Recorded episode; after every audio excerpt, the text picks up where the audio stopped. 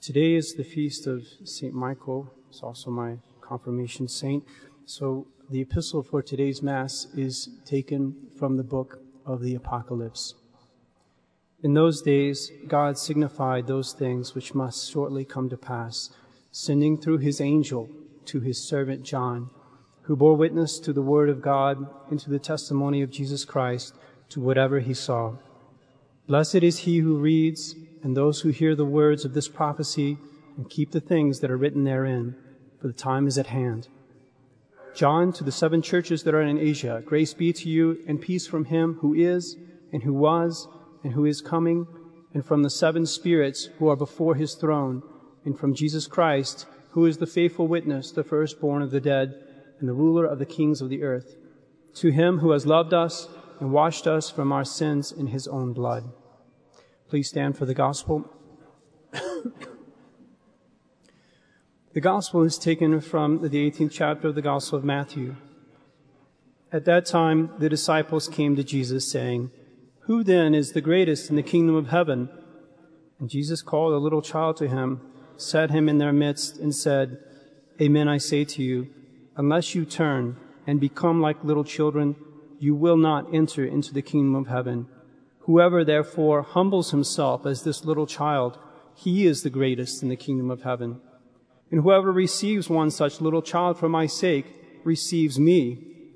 But whoever causes one of these little ones who believe in me to sin, it were better for him to have a great millstone hung around his neck and to be drowned into the depths of the sea. Woe to the world because of scandals, for it must needs be that scandals come. But woe to the man through whom scandal does come. And if your hand or your foot is an occasion of sin to you, cut it off and cast it from you. It is better for you to enter life maimed or lame than having two hands or two feet to be cast into the everlasting fire. And if your eye is an occasion of sin to you, pluck it out and cast it from you.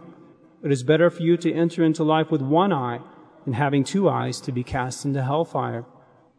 See that you do not despise one of these little ones, for I tell you, their angels in heaven always behold the face of my Father in heaven." Please be seated.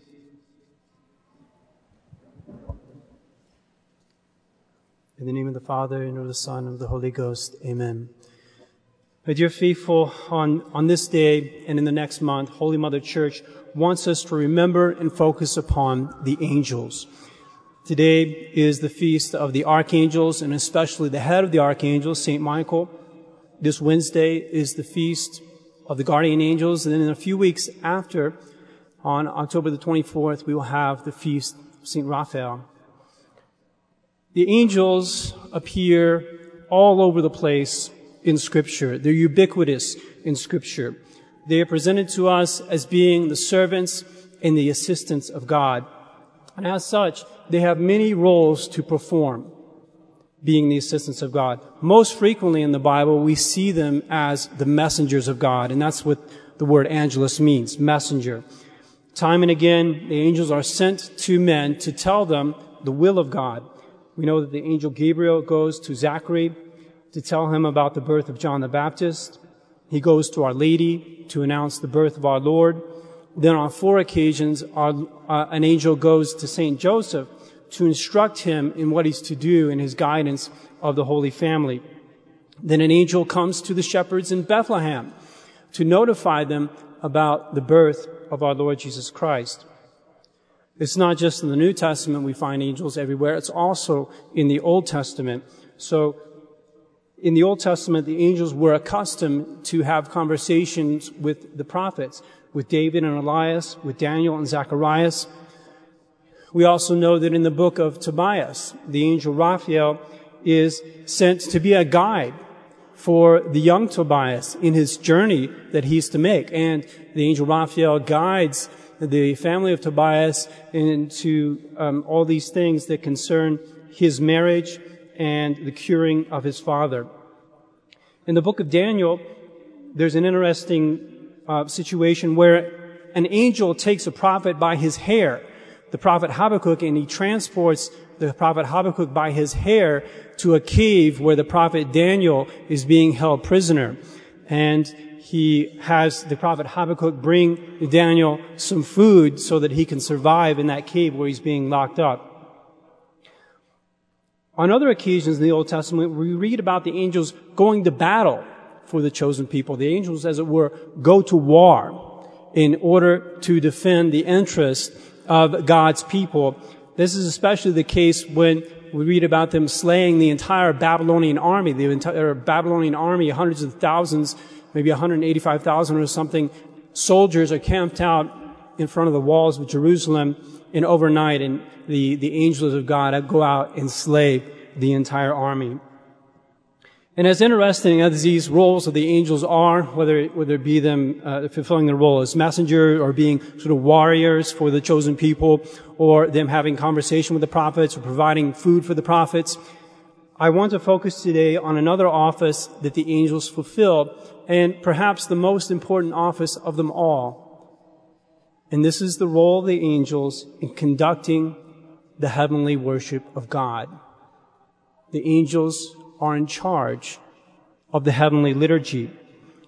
The book of the Apocalypse describes, as it were, the liturgy of heaven, and it mentions this role that the angels play as, as the leaders of that, of that liturgy.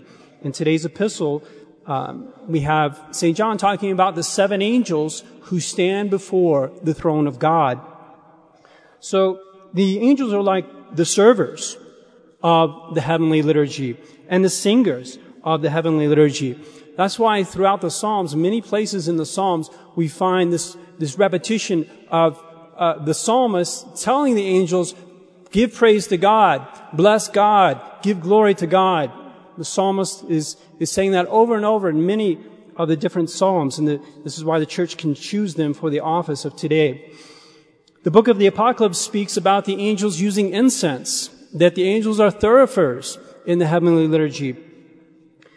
Another angel came, says Saint John in the Apocalypse, and stood before the altar, having a golden censer, and there was given to him much incense, that he should offer of the prayers of all the saints on the golden altar, which is before the throne of God.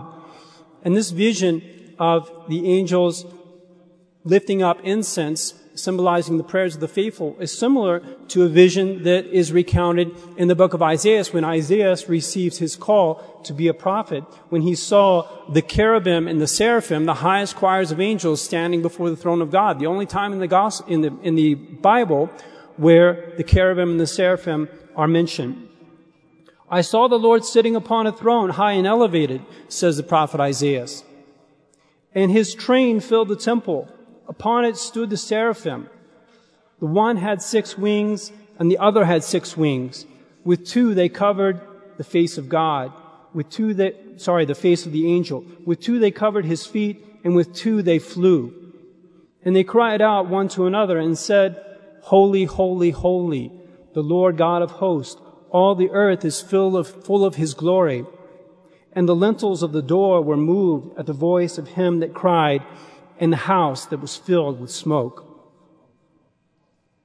Think about the respect that the angels have for God. Think about them conducting this heavenly liturgy, these pure spirits in their pure worship of God, them bowing down before God Almighty, who is eternal, who is their creator, the submission that they render to him, the praise and glory that they give to him in the heavenly courts.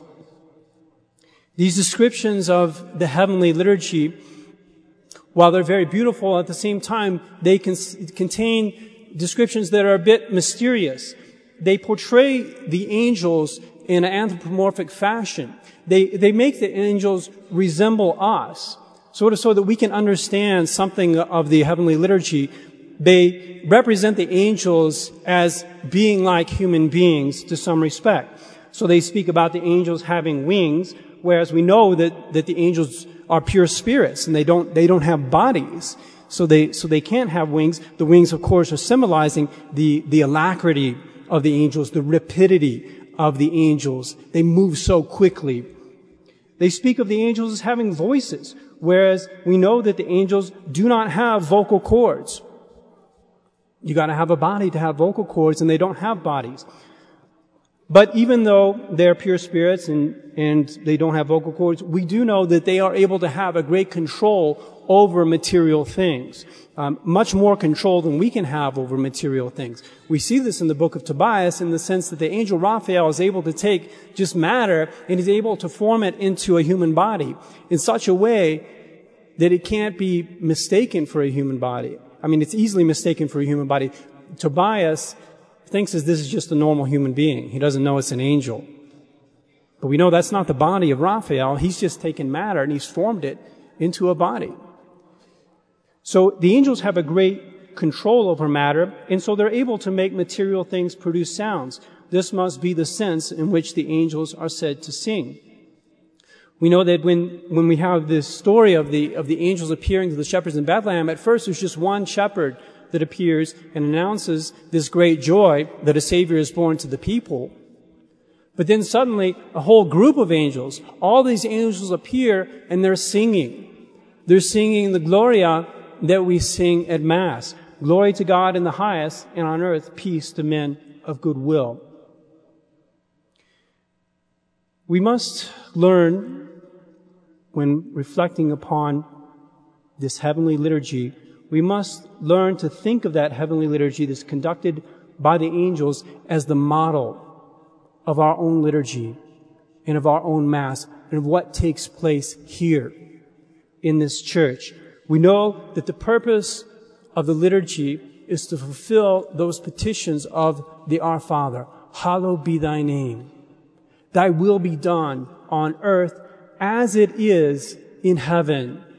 We are meant to reproduce here on earth, at least in this space, at least for a certain period of time, what is going on in heaven. And that's why we purposely create this space, this church, that is only for heavenly things, that's specifically designed for supernatural things, for giving this worship and this glory to God. What takes place here are activities that are wholly directed to the supernatural. The church is for accomplishing the business of heaven, and for that alone. We know that the priest, when he goes out into the world, he wears black, and that's to symbolize that he's dead to the world. But when he comes into the church and he performs the liturgy, he wears white. It's because he's in heaven. At least he's in what represents heaven on this earth. He wears a garment of joy when he's in the midst of the liturgy, because the church is meant to model heaven. That's why our Sunday Mass represents or resembles the descriptions of what is taking place before the throne of God. In heaven, there's chanting and songs of praise. Here, there's chanting and songs of praise. There's incense rising up in heaven. There's also incense rising up here. There's this atmosphere of holiness and sacredness. There's beauty, richness, and splendor that we may hope befits the glory of God. We are worshiping our God, the supreme good, from whom all that we have comes. We want to solemnize our worship as much as possible. And so we have these very elaborate ceremonies that attempt, as far as possible in our human way, to give God the honor that is due to Him. We want to honor God, our God, as much as we can. We want what we do here to resemble what is taking place in heaven as far as we are able. And we know that even the angels themselves leave heaven, as it were, and come to be present when we have Mass here in the church.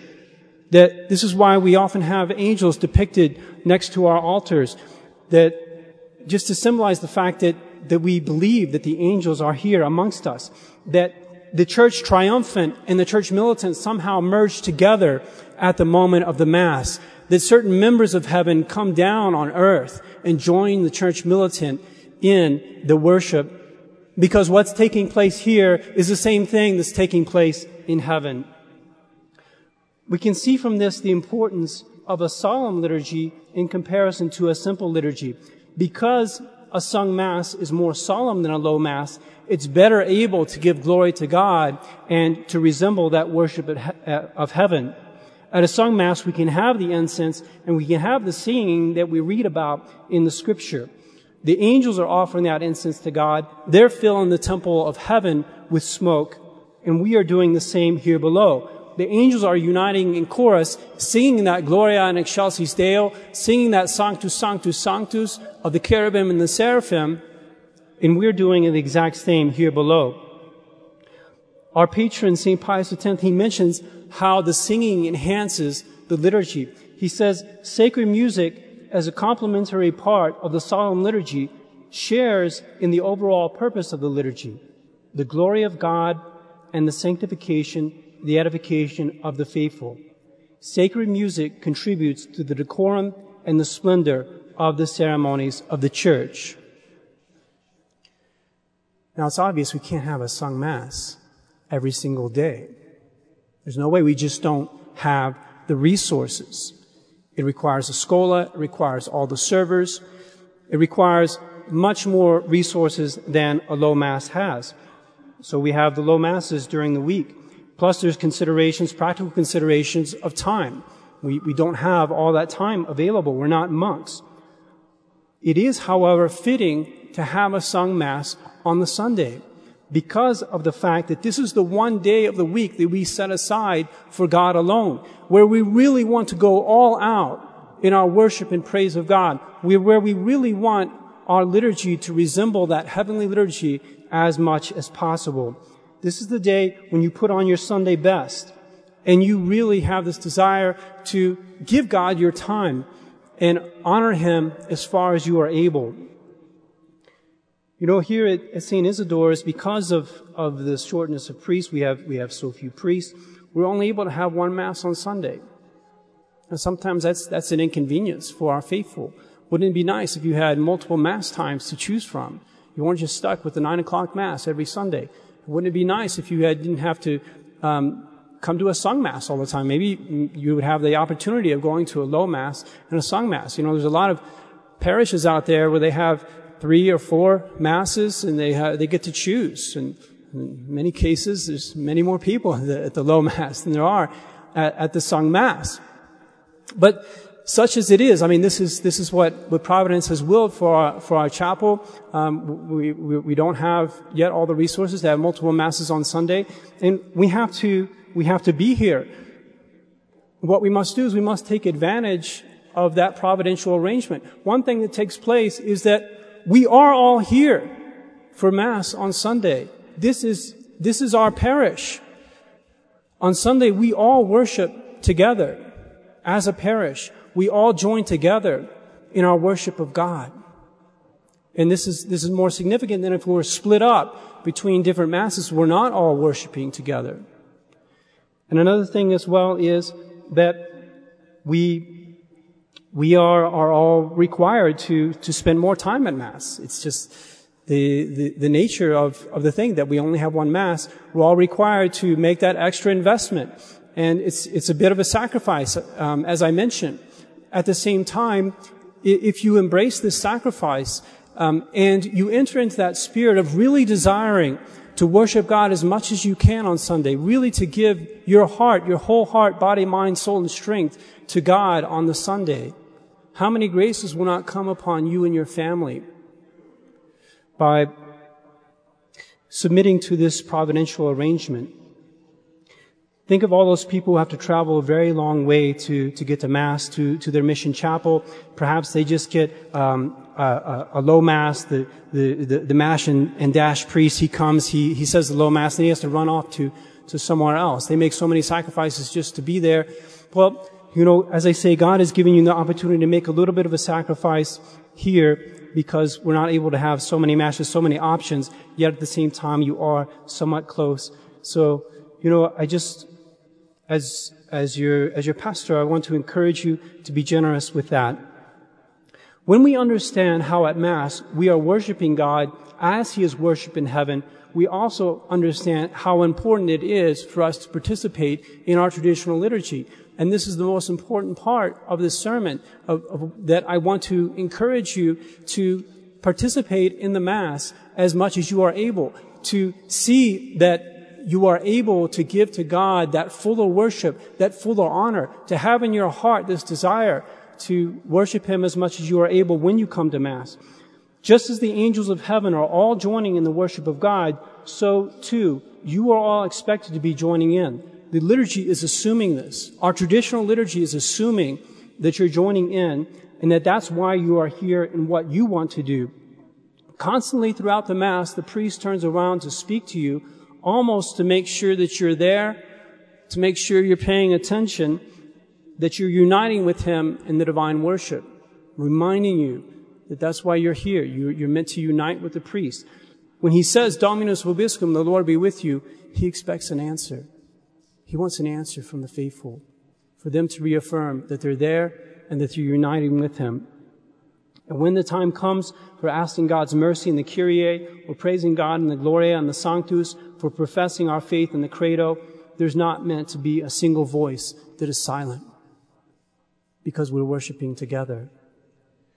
Pius the eleventh says in one of his encyclicals, it is very necessary that the faithful attend the sacred ceremonies not as if they were outsiders or mute onlookers, but let them fully appreciate the beauty of the liturgy and take part in the sacred ceremonies, alternating their voices with the priest and the choir according to the prescribed norms.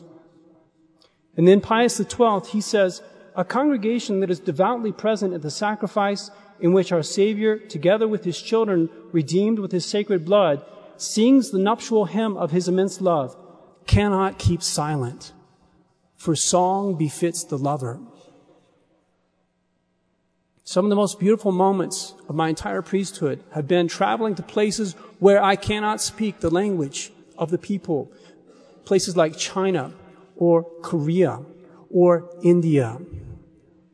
And yet, at the moment of the liturgy, when we have a sung Mass, and you hear these people, these Asians, who are very remote from the Latin language, from Gregorian chant, they have this intense love for that Catholic liturgy. They have adopted it wholly, and they are raising their voices as an entire congregation, even if it's only just twenty people or forty people, all their voices. And at that moment, even though we are from very different countries, very different backgrounds, we are completely united in that worship of God. And this is what our Catholic liturgy provides for us. It provides us a setting wherein we're able to give our whole being to this worship of God, to fulfill the very purpose for our existence in the highest way possible. What a blessing it is for us. Here, at Saint Isidore, sometimes it's difficult because our scola and our choir are so good. I mean, I have the temptation to just sit down and, and listen. It's it's so wonderful to listen to, to their singing. They do such a fantastic job. And the temptation is to, to feel like I'm at a concert performance and you just sit and, and listen to them performing. We want to sit back and, and enjoy the nice singing. But it is important, as I say, that, that we not slip into that, that we not fall into that temptation, that we have the desire to make our contribution to the liturgy, that we show our membership in the church militant by the chant coming forth from our voices, that we see ourselves, as it were, commissioned by the church, just as God commissioned the angels to sing before the throne of God. You faithful with baptismal character marking your souls are commissioned by the church to fill up this church with your voices, to enrich the worship of God with your singing. And it's my dream that one day, perhaps, our entire church may resound with the singing of the faithful, especially at the Creed. We may, as it were, raise the roof with our sung professions of faith and our adorations of God. At this very moment, the angels and the saints are giving praise and homage to God in heaven. And at this very moment, we are here on earth doing exactly the same thing. Let us be conscious of this fact. Let us strive with all of our hearts to give God the glory that is due to him. The first purpose of the Mass, says Pope Pius the twelfth, is to give glory to the Heavenly Father. To perpetuate this praise, the members of the mystical body are united with their divine head in the Eucharistic sacrifice, and with him, together with the angels and the archangels, they sing immortal praise to God and give all honor and glory to the Father Almighty. May these words be fulfilled for us here at Saint Isidore's. In the name of the Father, and of the Son, and of the Holy Ghost. Amen.